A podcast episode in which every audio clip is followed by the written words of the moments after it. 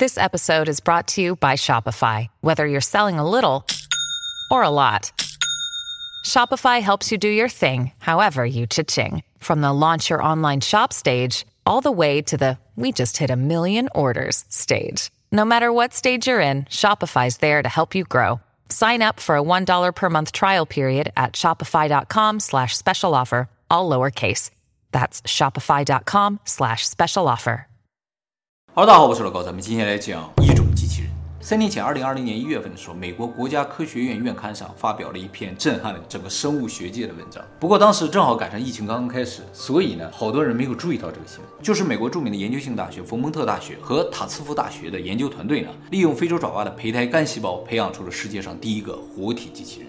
这个活体机器人呢，被命名为叫 Xenobot，翻译成中文呢叫异种机器人或叫异形机器人。直接从字面翻译的话，应该叫爪哇机器人。这个机器人的大小啊，不到一毫米，这么小？对，是人脑形状的。哦，这是它的全部？全部。红色的部分呢，就是心肌细胞；绿色的部分呢，是表皮细胞，都是从这个非洲爪哇的干细胞培养出来。非洲爪哇对我们普通人来说是非常陌生的啊，但是呢，在生物学界和医学研究领域呢是非常常见的一种青蛙，经常用它来做实验的。之所以在研究上会大量使用这种青蛙呢，是因为它的卵和胚胎啊大而透明，就特别有利于观察它的发育啊，而且它发育速度非常快，神经结构非常简单，基因呢也已经完全被测序，所以呢是一种对于生物研究、基因工程都非常方便有意义的一种青蛙。那么这个研究团队呢就从这个非洲爪哇的胚胎中呢提取出干细胞，干细胞就能变成身体各种细胞的这种。原细胞，他们用这个干细胞呢，培养出了心肌细胞和表皮细胞，然后用表皮细胞呢来做这个机器人的外壳和骨架，提供整体的一个刚性。再在这个皮肤细胞形成的结构上呢，放入心肌细胞，就形成这样一个完全由生物细胞组成的小机器人。那么这个小小的不到一毫米的机器人有几个能力啊？第一个就是它能动。心肌细胞有一个特点，就是一堆心肌细胞凑在一起的时候啊，它就突然开始动，就像心脏跳动一样。所以装有这个心肌细胞的小机器人呢，它就会膨胀和收缩，就可以带动它在水里游动，像水母一样那种游动。当然，它这个膨胀和收缩啊，也不是说一直会进行下去，它会根据这个细胞里的能量来进行收缩。有能量的时候它在收缩，没有能量它就不动了。这跟我们心脏是一样，如果有能量了它在跳动，没有能量它就死掉了。那它怎么吸收能量呢？它就是通过周围的营养液吸收能量。没有嘴巴，它不能吃，直接就从营养液里获取能量。那它就是个生物啊，为什么说是机器人呢？这个问题呢，一会儿我们会专门讨论它究竟是不是生物。其实它有一些地方不太符合生物的定义。那么造成它能够游动，还有一个非常重要的因素，就是这个爪哇的细胞啊，它尤其它这个胚胎细胞上面啊，长有一层毛。就是青蛙都是把卵啊产在水里的嘛，不是在身体里的，所以呢，它就要抵御外边一些脏东西粘在上面，那上面就有一层毛，可以把这些脏东西剥掉啊。所以做成了这个小机器人啊，上面有一层毛，它这一收缩，这个毛就像一个能够辅助游动的东西一样，哎，让它能够更好的游动啊。还有就是它这个动啊，也不是乱动，它呢是可以编程的，就设计人员可以设定它往什么方向游动，或者朝着某一个目标游动，而且啊发现这种小机器人啊，它有集团行动的能力。就是当好几个这样小机器凑在一起的时候，他们就形成一个队伍，哎，去共同往一个方向移动。它是自主的吗？还是也是编程的？不是编程，自主的。它有这个特性啊，就是为什么这个细胞会有这种特性，目前是不知道。所以现在这个小机器人做出来，就在观察它，它能干什么，研究它。那么这个小机器人还有一个能力呢，就是自我修复。就是这个研究团队啊，把它做好了之后呢，就给它豁了个大口子，结果把它剪断了啊，结果呢，它很快就自己愈合了。恢复原先的样子，就直接就是好像粘上了啊，就开始复原了。我们目前设想的一种普通的机器人啊，比如说由钢铁组成的机器人，它是没有自我修复能力的，它只能用一些新的部件来替换原有的部件，但它是自我修复，就一旦受伤了，自己哎就愈合了。那它是机器吗？它不像机器，对不对？它第三个能力呢，就是死亡，就是说它能够死掉，而且能够自然降解。这个其实对于机器人来说是非常重要的啊。就是当机器人结束它的使命的时候，我们有可能会希望它无声无息的自我消灭掉，对不对？你完成你任务，你就可以没了，变成空气，变成水都可以。一般的机器人就没有这个能力，但它呢，到了生命结束的时候，它就会死掉，就自然降解成啊，不是水啊，其他的有机物或者一些无机物。它生命周期是多久？这个第一个做出来的小机器人活了两周，因为呢，它没有进食的系统，没有消化系统，没有循环系统，所以细胞死掉，它就死掉了。那么上面我们提到了它这三个能力结合起来呢，能动而且不会乱动，能够自我修复，能够死亡，你就会觉得它几乎就是一个生命体了，对吧？嗯，哎，可能唯一差的一个就是自我复制的能力，就是繁殖能力。所以呢，目前它还是不完全符合生命的定义的。虽然在表面上它非常像一个生命啊，在这个地方我还要解释一下，虽然它是用青蛙的干细胞培养出来这么一个东西啊，但是最终呢，它就算是吸收周围的养分，它也不会长成青蛙或者青蛙身体的一部分，它就是这个机器人样子，一直到死为止。这个样子是设计过的，设计过的啊，让它长成这个样子，长成这个是完全是由人类搭建出来的这么一个样子。那么说到这儿，大家可能会觉得这个机器人看上去也没有很复杂，结构也很简单，是不是很容易做出来？其实这个东西非常难做啊。首先，它的设计就非常的困难，据说很多研究团队都想做这么一个生物机器人啊，但是呢，都苦于不知道把它设计成什么样子，才能用几个简简单单的就是肌肉细胞或者心肌细胞就能带动它游动。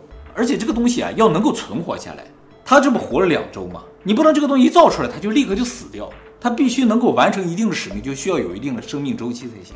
而且呢，你设计出来这个结构啊，必须呢能够把它用细胞真的搭建成这么个机器人才行，不是我想象成什么样，它就能做成什么样，必须能做得出来。所以这个异种机器人的设计和制作是超高难度的。这个史上第一个异种机器人呢，是佛蒙特大学的超级计算机中心用超级计算机设计出来，然后由塔夫茨大学的生物学家一点点搭建出来，这个都是超难的啊。所以呢，是一个非常了不起的事情。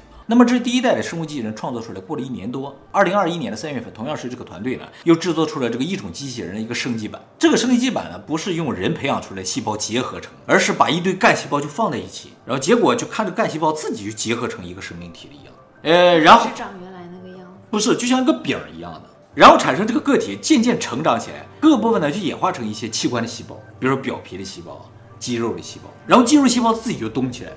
嗯也就是说，不用搭建，这干细胞也有可能自己形成一个简单结构的生物机器人啊。然后这些细胞上面也长出来了纤毛，而且长得很合理，特别有利于运动。它这个运动速度比人设计那个运动速度快一倍，但是和人设计的外形不太一样啊，不太一样，各式各样。就是说它结合成什么样的可能性都是有的。后来他们尝试单纯把一些皮肤细胞的干细胞放在一起，这皮肤细胞聚在一起，它不就没有肌肉吗？他们就觉得这个东西是动不了的。结果发现这个东西成长起来之后，按理来说就是块皮，它动不了。结果这个皮上面长出一根鞭毛来，就像大肠杆菌后面那个鞭毛，这个鞭毛就开始转动，就造成它可以游动啊！哎，自己就发展出来一种可以游动的结构。为什么呀？不知道，这都是不知道的。是放在水里的吗？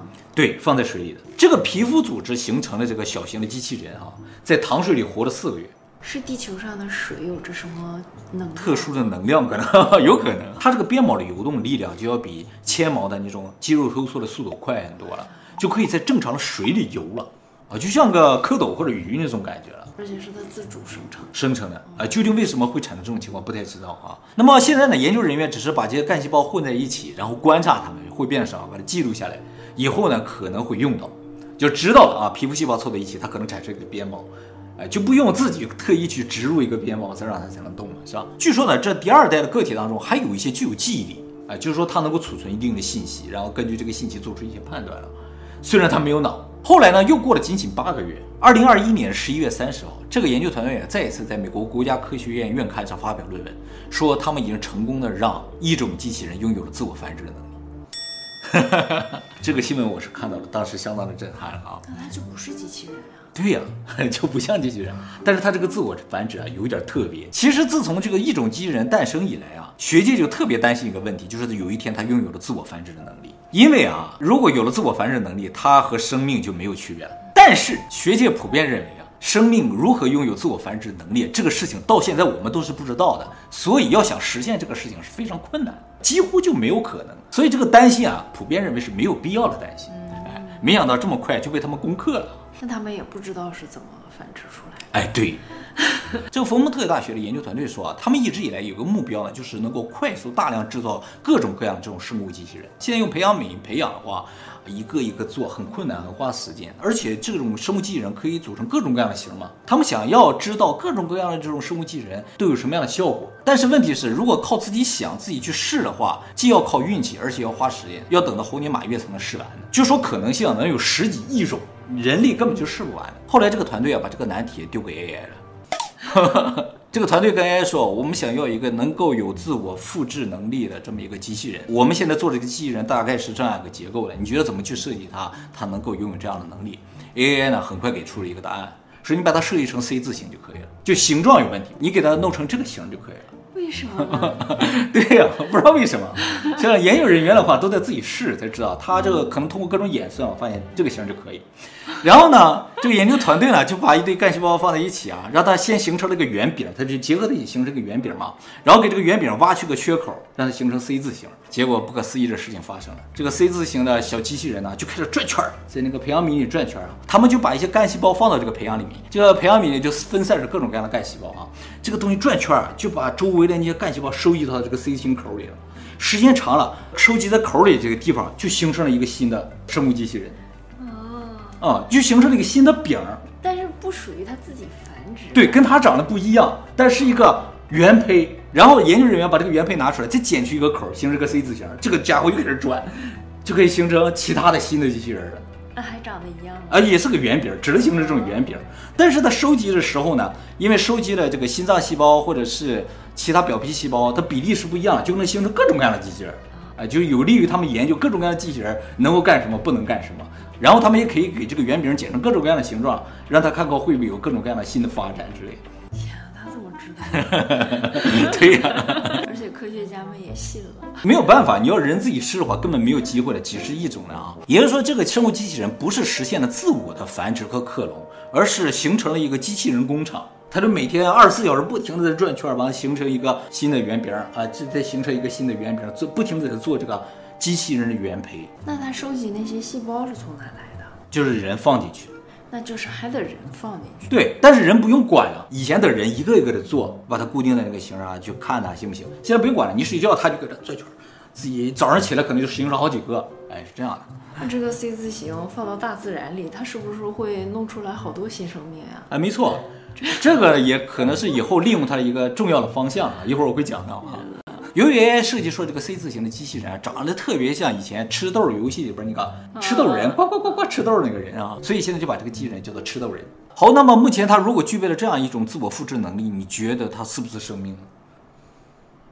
不太一样，对不对？不太一样。好，那么这个东西研究出来究竟能干什么？其实这个东西啊，可以做很多事情啊。目前提到几个比较重要的应用领域啊，第一个就是医疗领域。它很小，还能游动，还能搬运一定的物体，所以呢，它就可以用来把药物传输到特定的部位进行针对性的治疗。啊，其实我们现在有很多的药物啊是很好用的，但是它可能会杀死正常的细胞，所以就不能服用嘛。也就是所谓的副作用，我们不能够精准把它放在病患的地方，尤其这个病患在体内的时候，就可以用这个机器人把这个药放在这个缺口的地方，让它游过去，专门送到病患的地方，这样的话就不会有副作用。已经开始用了吗？还没有，这是一个可以想见的一个运用方向。那是不是有点像纳米机器人的用途？哎，很像，但是它和纳米机器人不一样。纳米机器人的优势在于小，它是纳米级的嘛。这个是细胞级的，细胞级要比纳米级高一千倍以上，所以它还是挺大。纳米机器人非常非常小，也就可以去到更深层的一些地方。但是呢，生物机器人呢有几个优势是纳米机器人没有的。第一个就是材质上的优势，它是以生命为材质的，所以和生命的亲和性更好。哎，对，尤其啊，现在这个东西它是用青蛙的干细胞做的，以后可以用人的干细胞来做，用自己的，对，甚至用患者自己的，就完全不会排斥了，也可以自然降解嘛。纳米机器人的主要材质都是纳米材料，就是一些化学物质啊或者是什么，它终究和身体的材质是不一样，就有可能引起免疫系统攻击。当然，也不光是送药这个功能了，它可以用来杀死特定区域的癌细胞，也可以清理血管内的有害物质，比如说你血管里油分比较多了。它就可以把这油分啊转圈啊，形成一个东西，自己给它吃掉也都是可能的啊。它自己最后也会死掉，自然降解，不会产生垃圾，对身体也没有害。它的成本会很高吗？也不是啊，它都来自于生命，也没有很麻烦。纳米机器人相对来说制作成本要高很多啊，而且纳米机器人如果不能自然降解的话，它在体内就会形成垃圾。非常的危险，所以在医疗领域上应用啊，生物机器人有先天的优势。那么除了医疗领域之外呢，还有一个领域呢，是这个生物机器人可能会率先投入使用的地方，就是海洋和淡水的污染处理。在实验室里，这个机器人呢，就是用青蛙的细胞做的嘛，所以直接在水里就是可以生活的。而且目前看到这个 C 字形的这个机器人啊，它能不停地转圈，就能不停的收集水里边的垃圾。嗯，大家知道，目前海洋污染一个重大的课题呢，就是塑料颗粒。塑料这个东西没有办法降解，进到海里之后，经过常年冲刷，它就会变成非常微小的塑料颗粒。这个塑料颗粒会被鱼啊虾吃到体内，让我们人在吃这些鱼虾，最终会毒害我们自己的。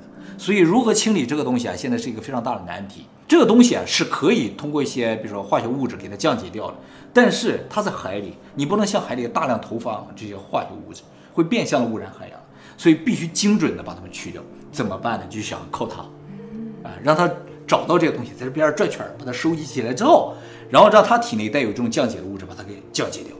说能降解掉塑料？对，用某种方法给它降解掉。降解掉之后，据说还能产生能量，它自己能吸收，让它继续呢去 对去降解其他的塑料啊。所以这是一个非常理想的应用方式啊。除此之外呢，研究团队说这个东西呢还可以通过基因工程呢调整它的 DNA 之后，让它对特定的有害物质或者是一些污染物呢表现出一些特别的身体特征。就比如说它遇到一些有毒的成分啊，它就会变色，这样就很利于我们发现水质的一些变化或者有毒啊或者受到污染。以前呢可能会用生物，但是生物有一定的抗性，表现不出来的可能性是有。这个就直接可以编程，让它变什么色就变什么色，一眼就可以看到。而且它不是生命，所以你没有罪恶感。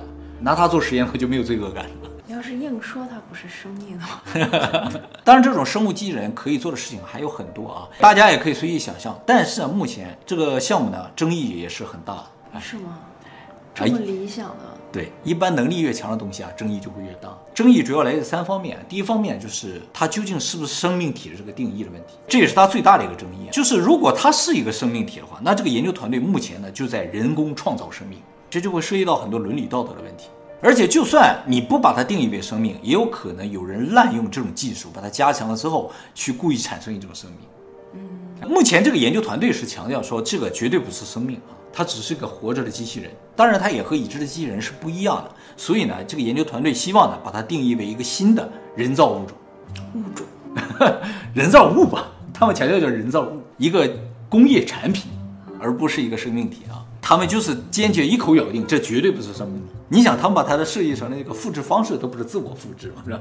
可能就为了避除一些问题吧。其实它是不是可以自己复制？有可能，哎，可能给了几个方案，是吧？他们选择了这个，看上去比较可爱。那么这个项目还有一个非常大的争议呢，就是这个项目出资方，这个项目出资方呢是美国国防高级研究计划局，它是美国国防部专门用来研究高精尖端的武器的这么一个部门。当然，这个部门自己其实没有那么多人，也不做那么多的科研。他们主要的工作呢，就是看谁有希望就给谁投资。所以呢，他们会向很多的大学、机构、公司出资啊，研究一些军事项目。举个例子啊，就是大家可能在网上看过一个叫做波士顿动力公司的机器人影片。就是一个很像人的机器人，在搬运东西，你踹它也踹不倒，打它也打不倒，就几乎和人是一样的啊。有些人甚至觉得这个机器人动画都是 CG 的，其实不是，那是真实的。我怕这机器人给他一拳。这个公司呢，就是美国国防高级研究计划局出资赞助的，这些机器人将来可能都会用在军事目的上。前两天我们讲了天网，天网呢在电影中设定就是美国国防部出资建的。那么既然他们出资到这个项目里边，就有很多人觉得它可能会作为生化武器的一部分用在未来的战争之中。还不先用在治病救人上？他们强调了也是用在治病救人，但是可不可能用在一些其他的地方你就不知道了。那么这个东西还有一个非常大的潜在威胁呢，就是它可以编程，所以呢它可以按照设计者的意图去运作。你感觉他现在傻傻的，好像只能做一些非常简单的事情，但是未来啊，他有可能可以做一些很复杂的事情，就有可能被利用来直接做一些坏事。你又看不见它那么小的，在你体内做了什么坏事，你也不知道。而且呢，它既然是可以编程的，理论上它是有可能出现 bug。它一旦出了 bug，后果可能不堪设想啊。比如说它投入我们体内之后，本来应该治病，结果呢，它自己呢开始不断的繁殖自己，把自己变成了癌症。堵塞人的血管呐，造成人身体的损伤等等啊，这都是有可能的。就算它不在人体里使用，就是在那个江河湖海里去去除垃圾的话，一旦它暴走了，把所有东西都吃掉了怎么办？是吧？破坏了生态环境怎么办？其实这个担忧在纳米机器人这个概念刚刚提出的时候就已经有了，而且这个问题里有一个名字叫灰色粘滞问题。什么意思啊？就是说在一九八六年的时候，美国有个科幻杂志叫《全方位》啊，就提到纳米机器人呢是人类终结的一种可能性。就是说，纳米机器人的构想是很好的，它可以进入我们身体呢，直接针对病患投药，甚至可以直接杀死癌细胞。因为纳米机器人就像病毒那么大嘛，所以它可以找到每一个癌细胞，把它们纷纷杀死，不伤害好的细胞。听上去非常的完美，但是有一个问题，就是由于纳米机器人太小，就需要很多才能起效。你投入一个是没有用，怎么办呢？一个比较简单合理的想法呢，就是让它自己具有复制能力。它利用人体的一些营养液啊，自己造出自己来，在体内就可以繁殖。它这种自我繁殖呢，就可能存在 bug 和不可确定性。它一旦暴走，把我们身体的所有营养都吸收掉了，我们人呢就会变成灰色粘稠的一种液体。这个科幻杂志上是这么说的。这个液体的主要成分可能都是纳米机器人。然后呢，由于纳米机器人非常小，它是可以漂浮在空气中的，就空气传播，它就可以去吃其他的人。按照作者的推算啊，从第一个纳米机器人暴走到它吃光地球上所有的生物，只需要两天时间。因为它是呈几何级数增长的嘛，它吃完就不断分裂自己嘛，就像蝗虫一样，只要两天时间就整个地球吃光了，就不再有生命了。说如果它还能吃其他的无机物之类的，吃光太阳气，只要再多加四个小时就可以，就这么快。所以很有可能啊，以前其他星球上也是有生命的，到处都有生命，完了，都因为纳米机器人这个地方没有控制好，全部变成灰秃秃了，什么都没有。这虽然是个科学幻想了，但是没有人保证这个事情绝对不会发生啊，所以很多人还是反对这个项目继续研究下去的。不过生物机器人在这方面的问题其实比纳米机器人是要小的，因为生命机器人呢比较大，目前的大小的话它是无法在空气中传播的，但是在海洋里头它就是可以一直活下去嘛。所以投放海洋的时候还是要谨慎一些的，因为一旦投下去你就回收不回来，就像那个 AI 的问题是一样的，一旦启动了就停不了。那给它设定一个生命周期呢？是，你可以给它设定生命周期，人也有生命周期啊，但是人也可以发展到七八十亿，就是一旦它没有天敌，它就可以无限繁殖，最终霸占整个地球，吃光地球上所有的东西，就像人现在正在做的事情。所以我们有可能现在也在少子化呀，是在少子化，有一个极限，对，像蝗虫一样，到一定极限就可以互相吃。像人类的话，就是互相战争嘛，它也有可能有这种机制，最后会互相自己消灭自己，但是最终它是要把地球霍霍一遍。有这个可能性啊，所以从这个角度来说，人有可能是一种纳米机器人。那能不能给它植入智慧？它如果有智慧，它就不会吃光。我们有智慧，照样吃光。但是我们现在也有提倡环保呀。啊啊啊！你指望他有一天提倡环保？关键问题是啊，什么是智慧，我们都不知道吗？你可以问一下 AI 啊，对对对，说不定人家知道。是的，所以 AI 相当的可怕。这个研究团队一开始都要放弃了，说十几亿种，我什么时候都试完了。问问 AI 吧，AI 说 C。还是团队已经把这个各种形状提供给他了，他选出来的。其实团队设计的十几亿种形状也是 AI 设计的，就是可以有这么多种组合，这么多种情况，你可以试吧。团队说你是你是，他说那我不是，我就选 C。看来不会就选 C 是对的。对 对对。